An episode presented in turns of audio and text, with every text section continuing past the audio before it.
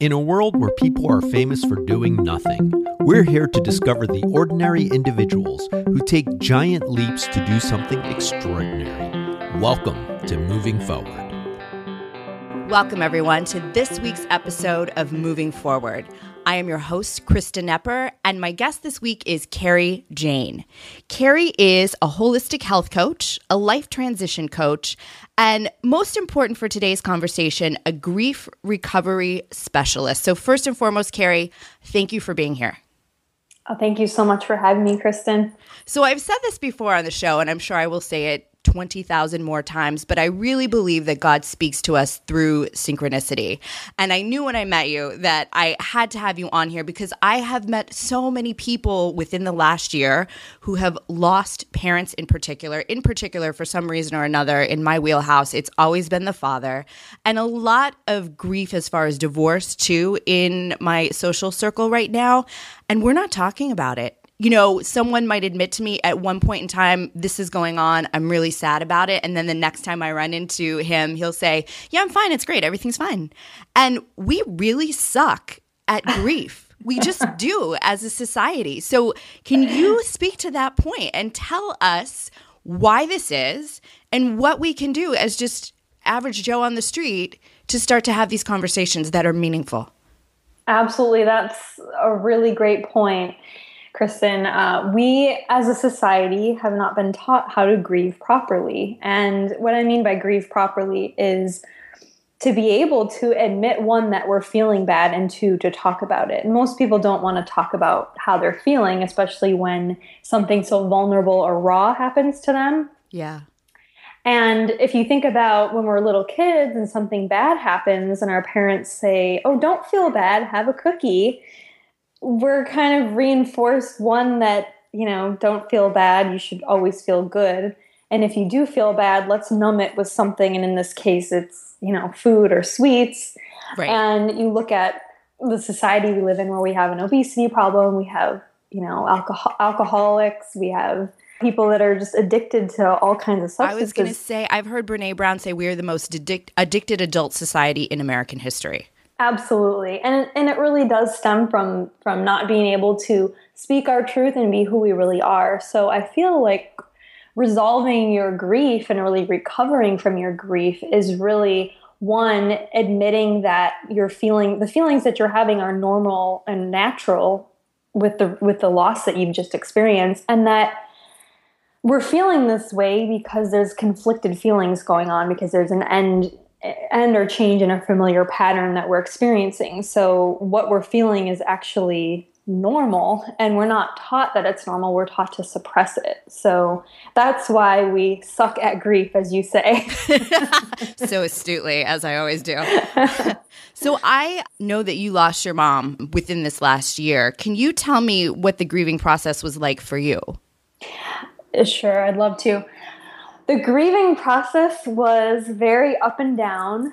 Um, my mom was diagnosed with cancer in 2013, and uh, we knew it was late stage. So, on some level, we knew that, you know, inevitably she would end up passing away. And, um, you know, initially, I think I was really happy that I got to say goodbye to her, and I had some moments with her before she passed away. And but obviously, she was one of my one of my best friends. I talked to her almost every single day, and um, there there was I felt like a piece of me was missing after she died. And you know, I did things like really do- dove into meditation, which I always have, but I think I dove into it even more. Sure. I read a lot of books. I tried to find everything I could about grief and how to recover from it. And a colleague of mine who's also a coach and did all the same trainings that I did, ironically, she told me about the grief recovery method. And I ended up becoming certified in the method. But in the process, like all other certifications,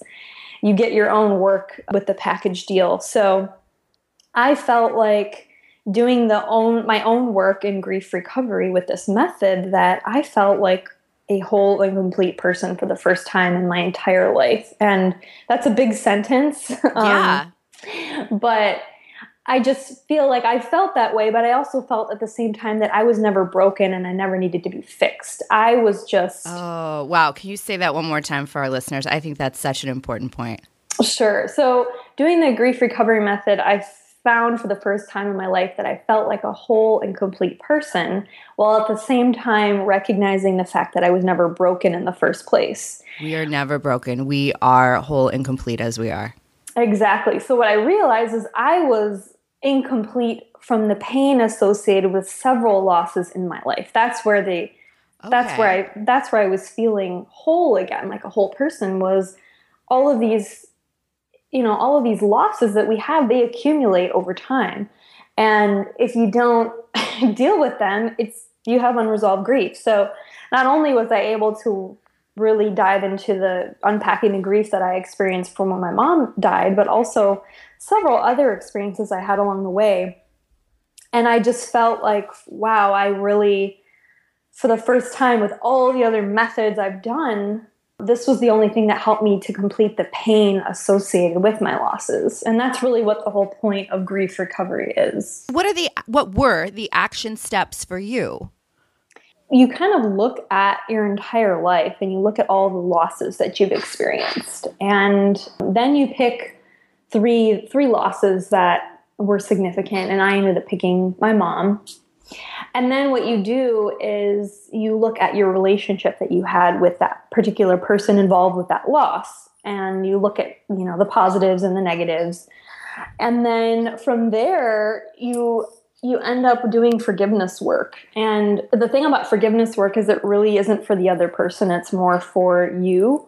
There's a lot of forgiveness work out there, but the way that it's set up in this instance is it really allows you to deliver any undelivered communications of an emotional nature. So, say uh, there was something I wanted to tell my mom, positive or negative, and I wasn't able to tell her we learn how to do that. And obviously you don't you don't send the letter. You you end up writing a letter but you don't actually send it. But it being able to do that just really helps you complete anything positive or negative with that person. Because as you know with people we always have quote unquote stuff with them absolutely especially if they're close to us so you know there's so much somebody could work on but it's really honing in on um, a particular loss that that's had an impact, a significant impact, and then a person um, to actually work on.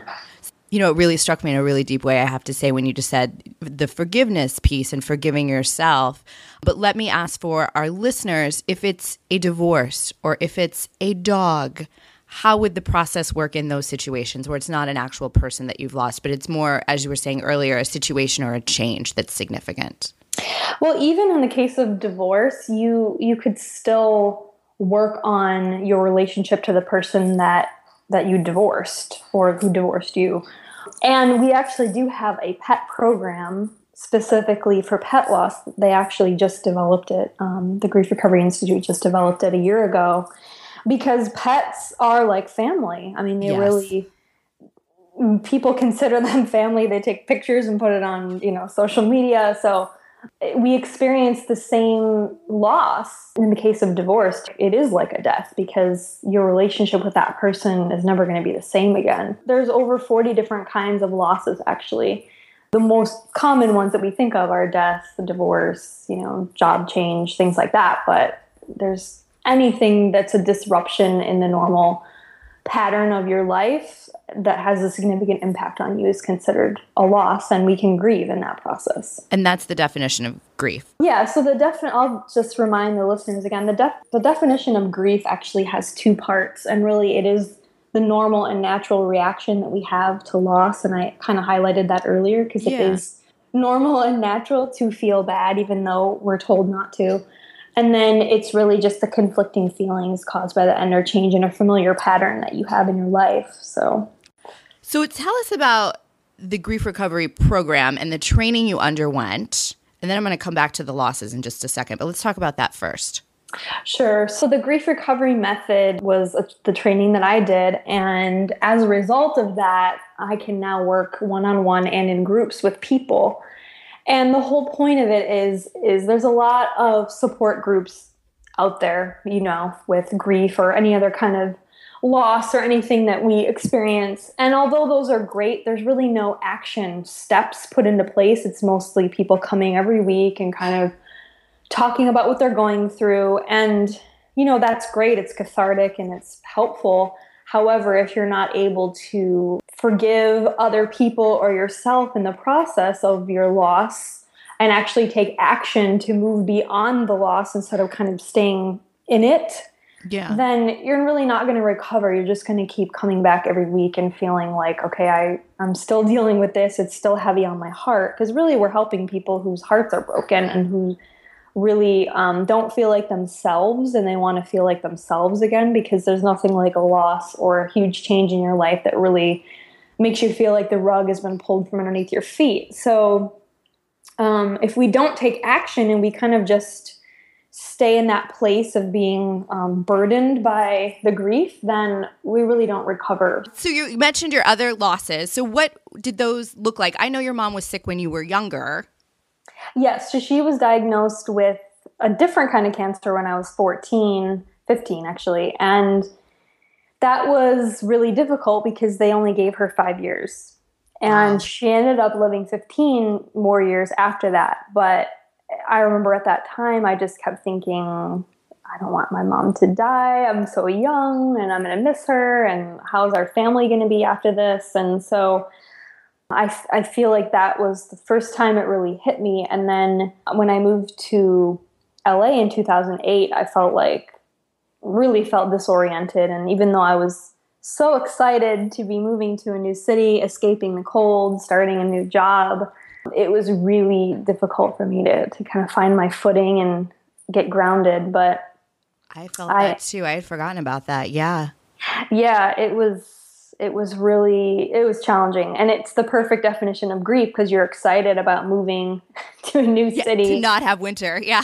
You know and then i started working as a speech therapist and about six months in i was like i don't think this is my path Oh, and then that culminates with, all right, well, maybe I made several wrong decisions rather than like breaking it apart piece by piece. Yeah, it was it was quite an experience, but it got me to where I am now, and I'm I'm so grateful I didn't want to move back or, yeah, you know, change what I was doing. But I think the thing about grief is that it's not always negative too. It can be positive, like getting married. I got married into a different culture two years yeah. ago, and, huge and change. That's a huge change, and I think a lot of people associate grief with just something negative like death or divorce, but there's there's 40 different kinds of grief and you know moving is one of them and getting married and you know ending an old friendship, you know all of these yeah. things because they're they're all if you can see the tie, they they all deal with relationships and people and you know as you know people who are close to us we always have we always have stuff with them. So Oh, don't the, we? Yeah. the more we can clear out our relationship junk, I yes, like to say. I like that. The clearer we are to be able to be who we are and say say what we feel, and, and that, there's nothing better than that. Yeah, I think that that's the definition of authenticity. Yep. I wanted to ask you a personal question. So, when your mom was sick and they said she's only, only going to live five years, and you're young, and I'm assuming you're terrified, did you ever let go of that where you you were like, oh, okay, woo, we're past the five year mark, it's fine? Or was your attitude, oh my God, we're on borrowed time here. When is the other shoe going to drop? You know, I actually didn't believe it, and I think I was too numb. yeah, okay and I isolated myself a lot. I would I would deal with the pain of that by going to my room and studying and being a good student and being on, you know, I was on the tennis tennis team and the track team and like that's how I channeled that those feelings was into that. And by the time I graduated high school, my mom was I mean, she was doing so well. We we actually took a trip out to to California for the first time and I really, it kind of went out of my mind. I, I, I, thought, okay, she's fine. And they even told her after those five years, they said, you know, you don't really need to come back, but every couple of years to get a scan. And so I think, I think initially it really freaked me out, but I, I saw how well she was doing. And she was much younger then. She was 48 when she was diagnosed. Very and yeah, and you know, they they had kept saying like she was doing so well, so I was like, okay, we're in the clear. So when I found out she had it, she had a different cancer in 2013.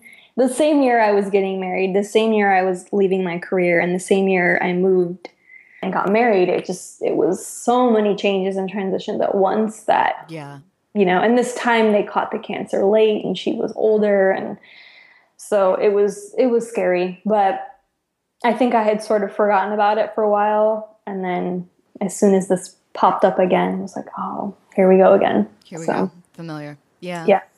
So tell us a little bit. Obviously, your mom impacted you, and hence why you are in this line of work, but you were a coach previously. So have you always been? What's your personal path been? So, my personal path has taken many twists and turns. Originally, I was a speech therapist for five years.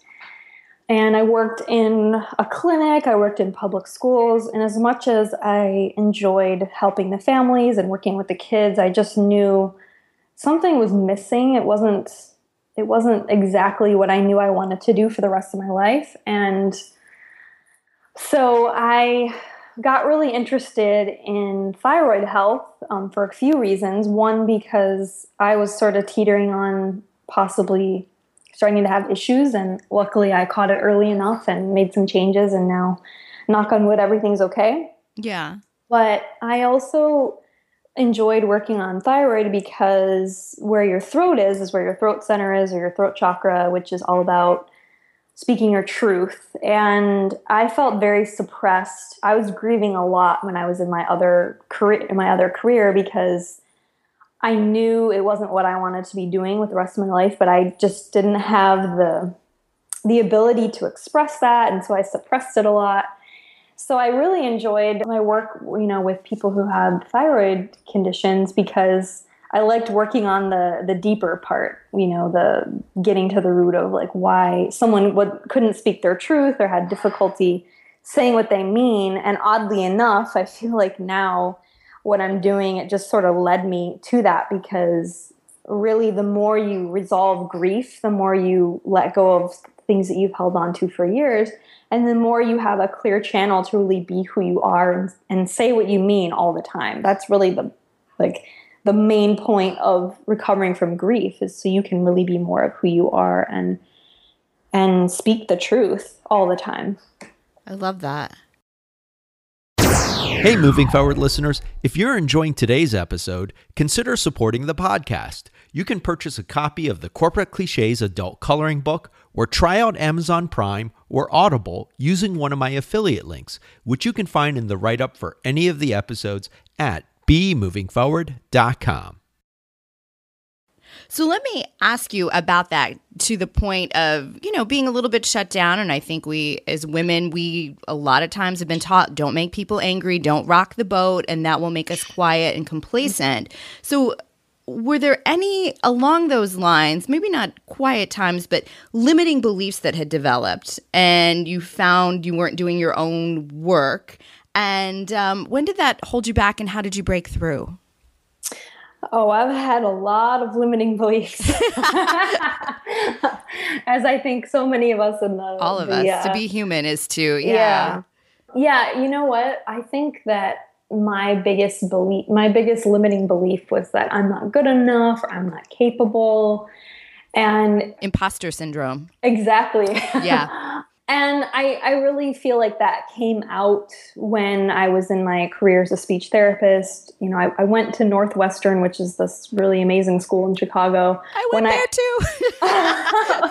Yay, go Small world. Yep. Um, so you know what it's like to go to Northwestern, right? It's like very cold. yeah, that's not what I was thinking, but yes, oh, okay, it is yeah. cold. I was going to say it's very challenging and yeah, and very cold, and Yes. that's why I moved to California.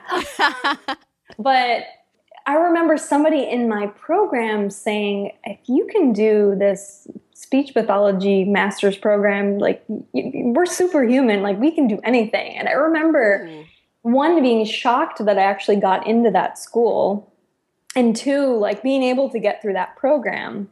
And then when I started working, I kept thinking, like, oh, I'm not smart enough to be here. And like, that was just a belief that I think I developed somewhere along the way growing up. And I, I got to the point where I just said, you know what, this is not serving me anymore. But it was one that really, really, really held me back for so long. And how did you get to that point? It's so funny you say that because I so I studied acting at Northwestern. I you know there's this glorious list of alumni that went there, and I remember being on campus and being like, I will never be as good as Shelley Long or Charlton Heston or you know insert the name here. So I think that that's you know when you are in programs with elite people, and it doesn't necessarily have to be school; it can be whatever you value. There is a lot of time like, wow, how am I ever ever going to measure up?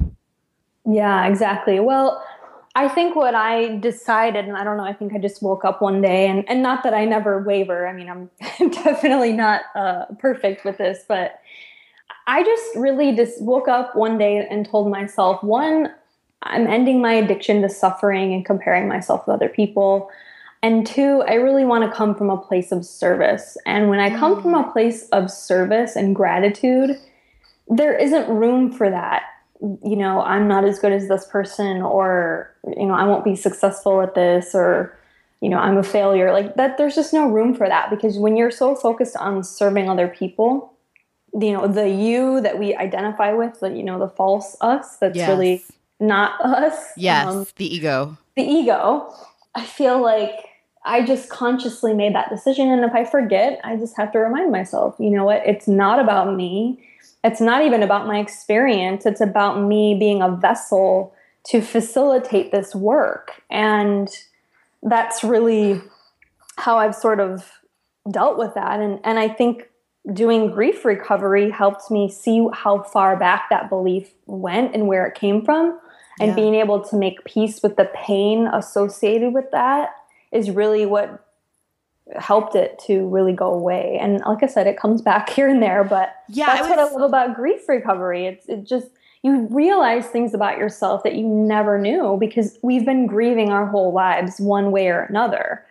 And it doesn't always have to take a death of a loved one to come to that realization. But I think, had I not had that experience and gone through this experience myself, that I you know i wouldn't i wouldn't be where i am and i wouldn't be able to facilitate such amazing powerful work. So i'm actually really grateful for this belief. Um, but i'm also grateful to know you know where it comes from and that it's it's it's not real. Yeah. Can i ask you so you mentioned realizations just a moment ago.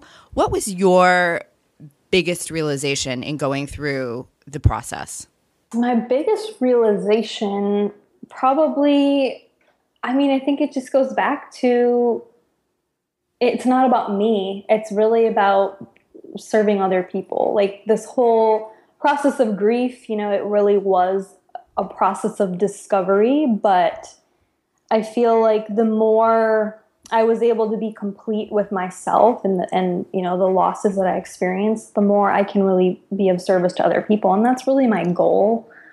I really, you know, that's why I'm here. That's why I wake up every day. I love that. I wanted to ask too. So the second part that I wanted to follow up on: Are there any particular rituals that you have in place? Because I know that we are human and we will forget from time to time. So, is there any reminder that you have daily practice, what have you, that allows you to stay in that place of gratitude and service? Absolutely. I have to meditate every morning. If I don't, I'm in trouble. and I find I find that when I meditate in the morning, my sessions with my clients are so much better, they're so much deeper, they're so much more impactful because again, I'm clearing out this vessel that we all have. We all have it. I love that. I've heard Marianne Williamson say it's the same way you would take a shower to clear the dirt off your body. You have to meditate to clear the clutter out of your mind. Oh yeah, I mean we're bombarded with so much all the time, oh, and especially like technology nowadays. Yeah. Oh yeah. So uh, you're you know you're right. There there has to be some sort of ritual. So I like to meditate. I do it first thing. I don't check anything. I don't check my phone. I don't check Facebook. I don't check any of that. I, I get up and I meditate. And um, I've really been liking Oprah and Deepak Chopra's I did their 21 day meditation. Yeah. I ended up buying it because I liked it. It's all about grace and gratitude, which is my thing. So, and you know, sometimes I just like to meditate silently. And then I really like writing. I like to write in a gratitude journal. And when I do a gratitude journal, I don't just sit there and write. I actually, I'm not like one of those people that's like, okay, I got to think of a hundred things.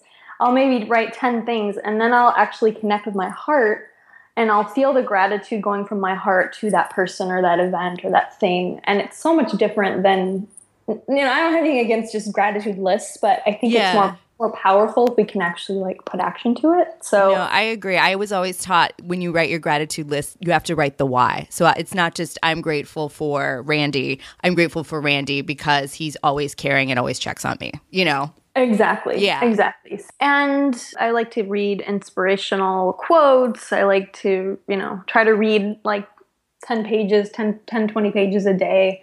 I just like to start my day off on a positive note so that it continues that way. And I wish I lived near the beach. I would go to the beach every morning, but maybe one day yeah. I'll be able to do that. it's California. We, yeah, we're never too far. We're never too far. So it sounds like spirituality has played a very large role in your life and I would guess your recovery. Yes. Okay. Can you talk to us about that? And then, question also, were you spiritual or religious as a child? Has this been something that you've carried through, or is this a new discovery for you? So, I would say from a very young age, I knew there was something out there greater than myself. Yeah. And I think I had that discovery when I was like 7. My parents weren't my parents weren't religious. My mom was very spiritual, very very spiritual, but she you know, she kind of her spirituality was nature and, you know, she didn't like talk about Marianne Williamson or anything like that. but she did give me my very first book when I was 20 and it was Inspiration by Wayne Dyer. Okay. And I love something that he says about his beliefs, and I, I, kind of agree. And he said, I'm open to everything and attached to nothing. So Ooh, I love that. Yeah, I love it too. And I, I think I think it is is it's an original Wayne Dyer, but I'm not I'm not 100. Let's go sure. with that. We'll go with that. Yeah, go with that. but I love that because when I was growing up, I had a lot of friends that you know I would like go to church and Bible school with them, and like it never it, it felt like okay, yeah, there's this force out there but I never liked the the rules behind it, and I didn't like the idea that it wasn't open to everything. So. Mm, yeah. For me, my husband's Indian and Hindu, and I like aspects. I take aspects of, of everything, but I'm not attached to one method. And I find that, you know, meditation is the best form of spirit, my spiritual practice. And it's, you know, it's something that I do daily. And if I don't, if I miss a day, I, I'm a completely different person. So for me, um, I just try to stay open and take take what I like from each of the different traditions and sort of make my own my own thing. And it's it's worked really well. And I like to incorporate a lot of gratitude. I think that's one of the biggest forms of spirituality. So yeah. And what you put your attention to always grows. So if you're grateful for what you already have, you'll continue to receive. Absolutely. Mm, I like that. So let's talk a little bit about your journey again. And can you give us an example? I always like to ask this question of all of my guests, just so we can show our listeners that, you know, when we're looking to achieve and we're looking at a goal and we're attempting to get there, it is not an easy linear path for anyone. So, when have you failed and yet it changed everything for the better? Well, the word fail is interesting because I try to look at it as feedback instead of failure because Ooh, a lot I of like that. Okay. yeah, in my coach training, my my life coach training, we had these paradigms and one of the paradigms is there's no such thing as failure, only feedback. Mm, and like a lot of my life, I think the whole I'm not good enough thing came from feeling like I failed at a lot of things. I almost look at my entrepreneurial journey thus far as not failure, but feedback. Okay. Um, because I made a lot of mistakes in the beginning. I've been doing this for about two and a half years now, you know, coaching in general after leaving speech therapy. sometimes I did things that people told me were a good idea, but I really didn't listen to my intuition. So, Ooh, I like that. That was great feedback for me. That my intuition is extremely strong, and I know when it when something doesn't feel right, and I know every time I've gone against it, something hasn't worked out the way I would have liked. So, you could look at me doing the thyroid coaching as not really a failure, but just something I tried and didn't end up panning out. Yeah.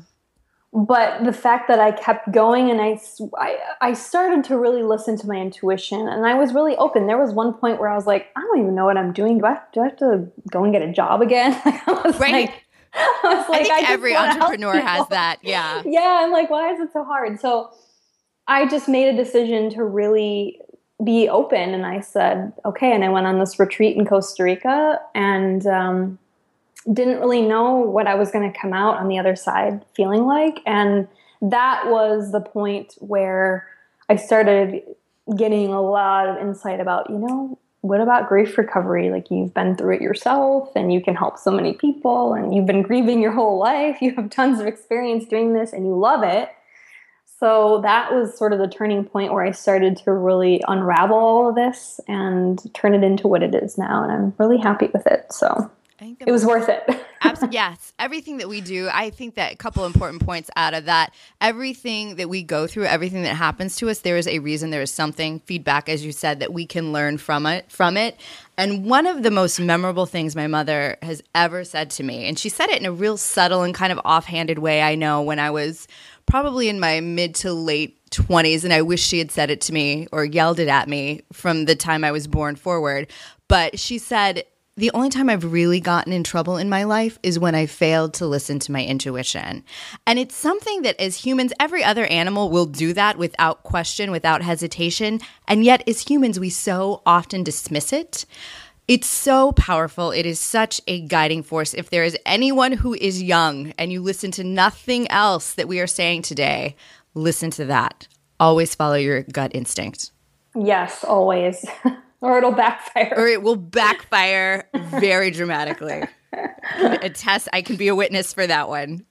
Yes. So, one final question. So, to you, what is the difference? We talked a lot about spirituality and about gratitude and then intuition.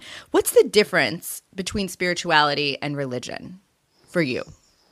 So, for me, spirituality is open and religion can be closed off, I think. And I think it goes back to me as a person, I really want to be open to everything and attached to nothing. So I ad- identify so much more with spirituality than religion. And I really feel like religion has its merit. And if it works for somebody, that's great. I think both are great springboards for grief recovery because I don't think you can resolve grief in the same way if you don't have you know a belief in something higher than yourself. So i think they're both they both have merit but for me i, I identify with being spiritual versus religious. I like that. I've often heard i can't remember who said it but god in a box is you know someone's definition of religion that there's one way. And i have a phenomenal yoga teacher ryan glidden who always says there's one truth but there are many paths to get there. Yes absolutely. I couldn't have said it better. That's how i feel Carrie, if our listeners wanted to connect with you, if they wanted to work with you, are you available on social media? How would they reach you? Yes. So my website is carriejain.com and I'm sure you'll list that so I don't yes, need to they will. It will be right on the Vuivant website, everyone. J A I N, not J A N E. And I'm also on Facebook, Carrie Jain, Instagram, Carrie Jain, LinkedIn, Twitter, all of that all under Carrie Jain. So, in terms of working with me, there's a, a, variety of ways. The grief recovery method programs, those are all done in person. They can't be done on, over the phone or on Skype. So, if you're in Los Angeles, I'm in a couple different areas doing the programs, and we have a seven week one on one program, an eight week group program, and a six week pet loss program. And then in terms of life transition coaching and working on grief recovery, I have a couple different options. I have a two month program, a four month program, and I'm doing these really amazing VIP days. So lots of different ways. Tell us a little bit about the VIP days. So the VIP like, wait, day. Wait. so the VIP day, I love. So I really connect with nature. I mean, if you go to my website, you'll see like all the pictures are outside. So I, I find a location in nature or at a spa, and we really we dive deep into what has been keeping you stuck in in the grief and how to really experience and be your authentic self and speak your truth and you get a follow-up call after the vip day so that everything that you learned in that day you can really like start to apply and we can make sure everything is kind of being put into practice so it, it's really about aligning again with who you are and, and kind of emptying out all of the places within yourself that have kept you stuck it's it's really a beautiful experience and um, people really enjoy it. So if you're interested in that, let me know. Very good. Carrie, thank you so much for being here today and thank you for being so candid. Thank you for having me, Kristen. It was a pleasure. And thank you to our listeners. Did you like this podcast? If so, please rate us on iTunes and Stitcher and subscribe. Until next week, this is Kristen Nepper. Keep moving forward and Sat Nam. Now it's time for you to move forward and discover the extraordinary in you. Moving Forward is produced by John Lim and BeMovingForward.com. All rights reserved.